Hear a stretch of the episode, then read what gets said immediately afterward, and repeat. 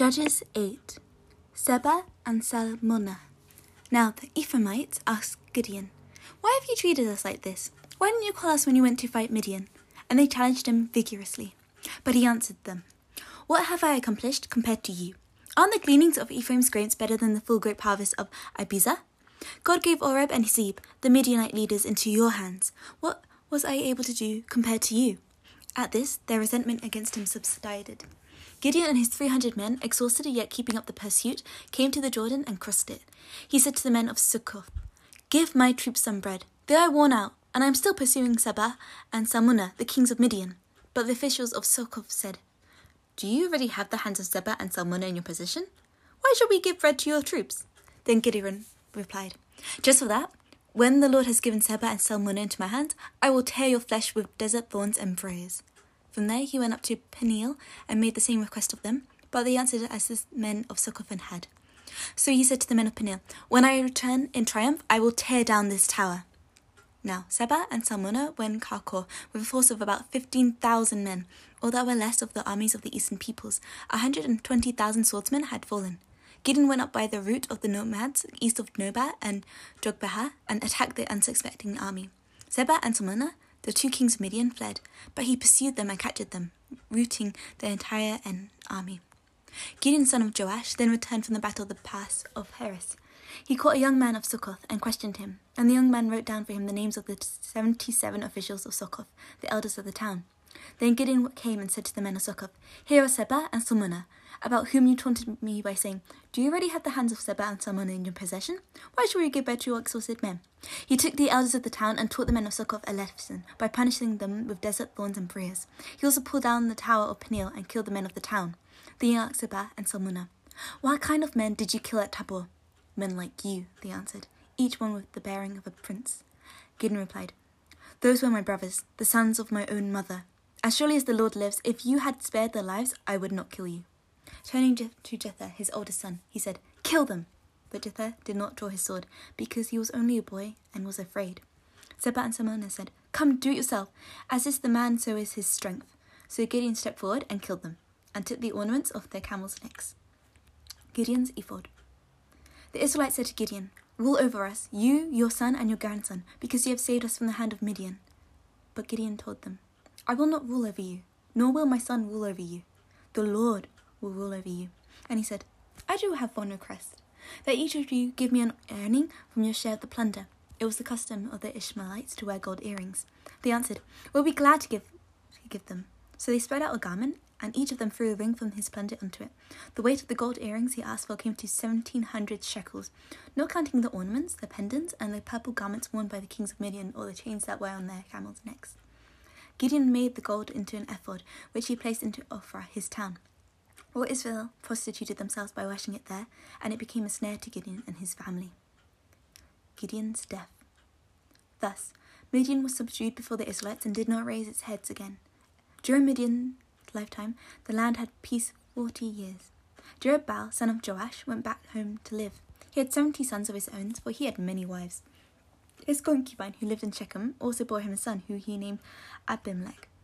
Gideon, son of Joash, died at the good old age and was buried in the tomb of his father Joash in Ophrah of the Abiezrites. No sooner had Gideon died than the Israelites again prostituted themselves to the Baals.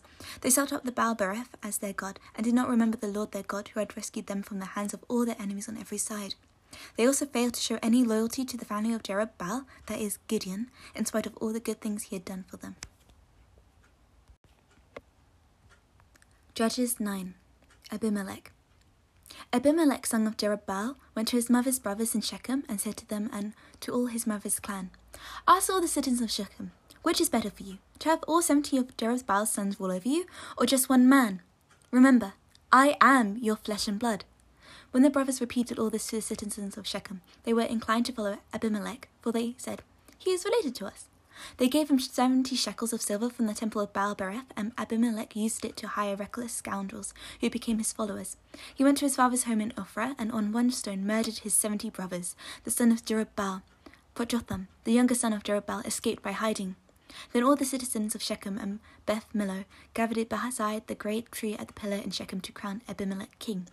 When Jotham was told about this, he climbed up on the top of Mount Gerizim and shouted to them, Listen to me, citizens to Shechem, so that God may listen to you. One day the trees went out to anoint a king for themselves. They said to the olive tree, Be our king. But the olive tree answered, Should I give up my oil, by which both gods and humans are honored, to hold sway over the trees? Next, the sea says to the fig tree, Come and be our king.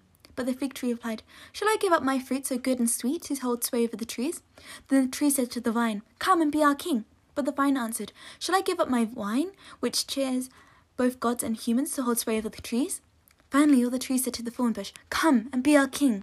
The thorn bush said to the trees, If you really want to anoint me king over you, come and take refuge in my shade. But if not, then let fire come out of the thorn bush and consume the cedars of Lebanon. Have you acted honorably and in good faith by making Abimelech king? Have you been fair to Jerubbaal and his family? Have you treated him as he deserves? Remember that my father fought for you and risked his life to rescue you from the hand of Midian. But today you have revolted against my father's family. You have murdered his seventy sons on a single stone and have made Abimelech, the son of his female slave, king over the citizens of Shechem because he is related to you. So have you acted honorably and in good faith toward Jerubbaal and his family today? If you have, may Abimelech be your joy, and may you be his too. But if you have not, let fire come out from Abimelech and consume you, the citizens of Shechem and Beth Millo. And let fire come out from you, the citizens of Shechem and Beth Millo, and consume Abimelech. Then Jotham fled, escaping to Beer, and he lived there because he was afraid of his own brother Abimelech. After Abimelech had governed Israel three years, God stirred up animosity between Abimelech and the citizens of Shechem so that they acted treacherously against Abimelech. God did this in order that the crime against Jerubbaal's seventy sons, the shedding of their blood, might be avenged on their brother Abimelech and on the citizens of Shechem, who had helped him murder his own brothers. In opposition to the, him, these citizens of Shechem set men on the hilltops to ambush and rob everyone who passed by, and this was reported to Abimelech. Now Gaal, son of Ebed, moved with his clan into Shechem, and its citizens put their confidence in him. After they had gone out into the hills and gathered the grapes and trodden them, they held a festival in the temple of their god. While they were eating and drinking, they cursed Abimelech. Then son, Gaal, son of Ebed, said, Who is Abimelech? And why should we Shechemites be subjected to him? Isn't he Jerubbaal's son? And isn't Zebul his deputy? Serve the family of Hamor, Shechem's father. Why should we serve Abimelech? If only this people were under my command, then I would get rid of him. I would say to Abimelech, Call out your whole army. Then Zebul, the governor of the city, heard that Gaal, son of Ebed, said he was very angry. Under cover, he sent messages to Abimelech, saying, Gaal, son of Ebed, and his clan has come to Shechem and are stirring up the city against you. Now then, during the night, you and your men should come and lie in wait in the fields. In the morning at sunrise, advance against the city. When Gaal and his men come out against you, seize the opportunity to attack them. So Abimelech and all of his troops set out by night and took up concealed positions near Shechem in four companies. Now Gaal, son of Ebed, had gone out and was standing at the entrance of the city gate just as Abimelech and his troops came out from their hiding place. When Gaal saw them, he said to Zebul, Look, people are coming down from the tops of the mountains. Zebul replied, You mistake the shadows of the mountains for men. But Gaal spoke up again, Look, people are coming down from the central hill, and a company is coming from the direction of the diviner's tree. Then Zebul said to him, Where is your big talk now? You who said, Who is Abimelech that we should be subject to him? Aren't these men the men you ridiculed? Go out and fight them. So Gaal led them out. The citizens of Shechem fought Abimelech. Abimelech chased them all the way to the entrance of the gate, and many were killed as they fled. Then Abimelech stayed in Arumah and Zebul drove Gaal and his clan out of Shechem. The next day, the people of Shechem went out into the fields, and this was reported to Abimelech. So he took his men, divided them into three companies, and set an ambush in the fields. When he saw the people coming out of the city, he rose to attack them. Abimelech and the companies with him rushed forward to the position of the entrance of the city gate. Then two companies attacked those in the fields and struck them down. All that day, Abimelech pressed his attack against the city until he had captured it and killed its people. Then he destroyed the city and scattered salt over it. On hearing this, the citizens in the Shire of Shechem went into the stronghold of the temple of El Berith. When Abimelech heard that they had been assembled there, he and all his men went up to Mount Zalmon. He took an axe and cut off some branches, which he lifted to his shoulders. He ordered the men with him, Quick! Do what you have seen me do! So all the men cut branches and followed Abimelech. They piled them against the stronghold and set it on fire with the people still inside. So the people in the tower of Shechem, about a thousand men and women, also died. Next, Abimelech went to Thebez and besieged it and captured it. Inside the city, however, was a strong tower, to which all the men and women, all the people of the city, had fled. They locked themselves in and climbed up on the rooftop. Abimelech went to the tower and attacked it. But as he approached the ta- entrance to the tower to set fire on it, a woman dropped an upper millstone on his head and cracked his skull. Hurriedly, he called to the armor bearer, Draw your sword and kill me, so that they can't say, A woman killed him. So his servant ran through him and died. When the Israelites saw that Abimelech was dead, they went home. Thus, God repaid the wickedness that Abimelech had done to his father by murdering his seventy brothers. God also made the people of Shechem pay for all their wickedness. The curse of Jotham, son of Jerubbaal, came on them.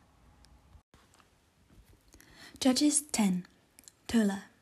At the time of Abimelech, a man of Issachar, named Tola son of Puah, the son of Dodo, rose to save Israel.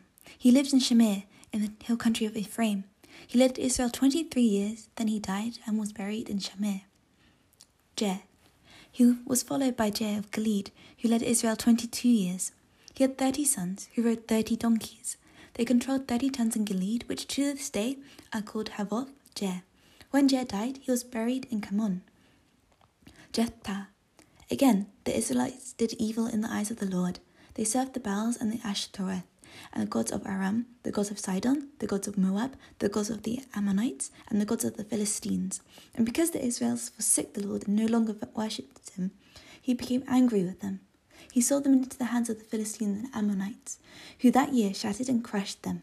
For eighteen years they oppressed all the Israelites on the east side of the Jordan in Gilead, the land of the Amorites. The Ammonites also crossed the Jordan to fight against Judah, Benjamin, and Ephraim. Israel was in great distress. Then the Israelites cried out to the Lord, We have sinned against you, forsaking our God and serving the Baals. The Lord replied, When the Egyptians, the Amorites, the Ammonites, the Philistines, the Sidonians, the Amalekites, and the Maonites oppressed you, and you cried to me for help, did I not save you from their hands? But you have forsaken me and served other gods, so I will no longer save you. Go and cry out to the gods you have chosen. Let them save you when you are in trouble. But the Israelites said to the Lord, We have sinned. Do with us whatever you think best, but please rescue us now. Then they got rid of the foreign gods among them and served the Lord, and he could bear Israel's misery no longer. When the Ammonites were called to arms and camped in Gilead, the Israelites assembled and camped at Mizpah. The leaders of the people of Gilead said to each other, Whoever will take the lead in attacking the Ammonites will be head over all who live in Gilead.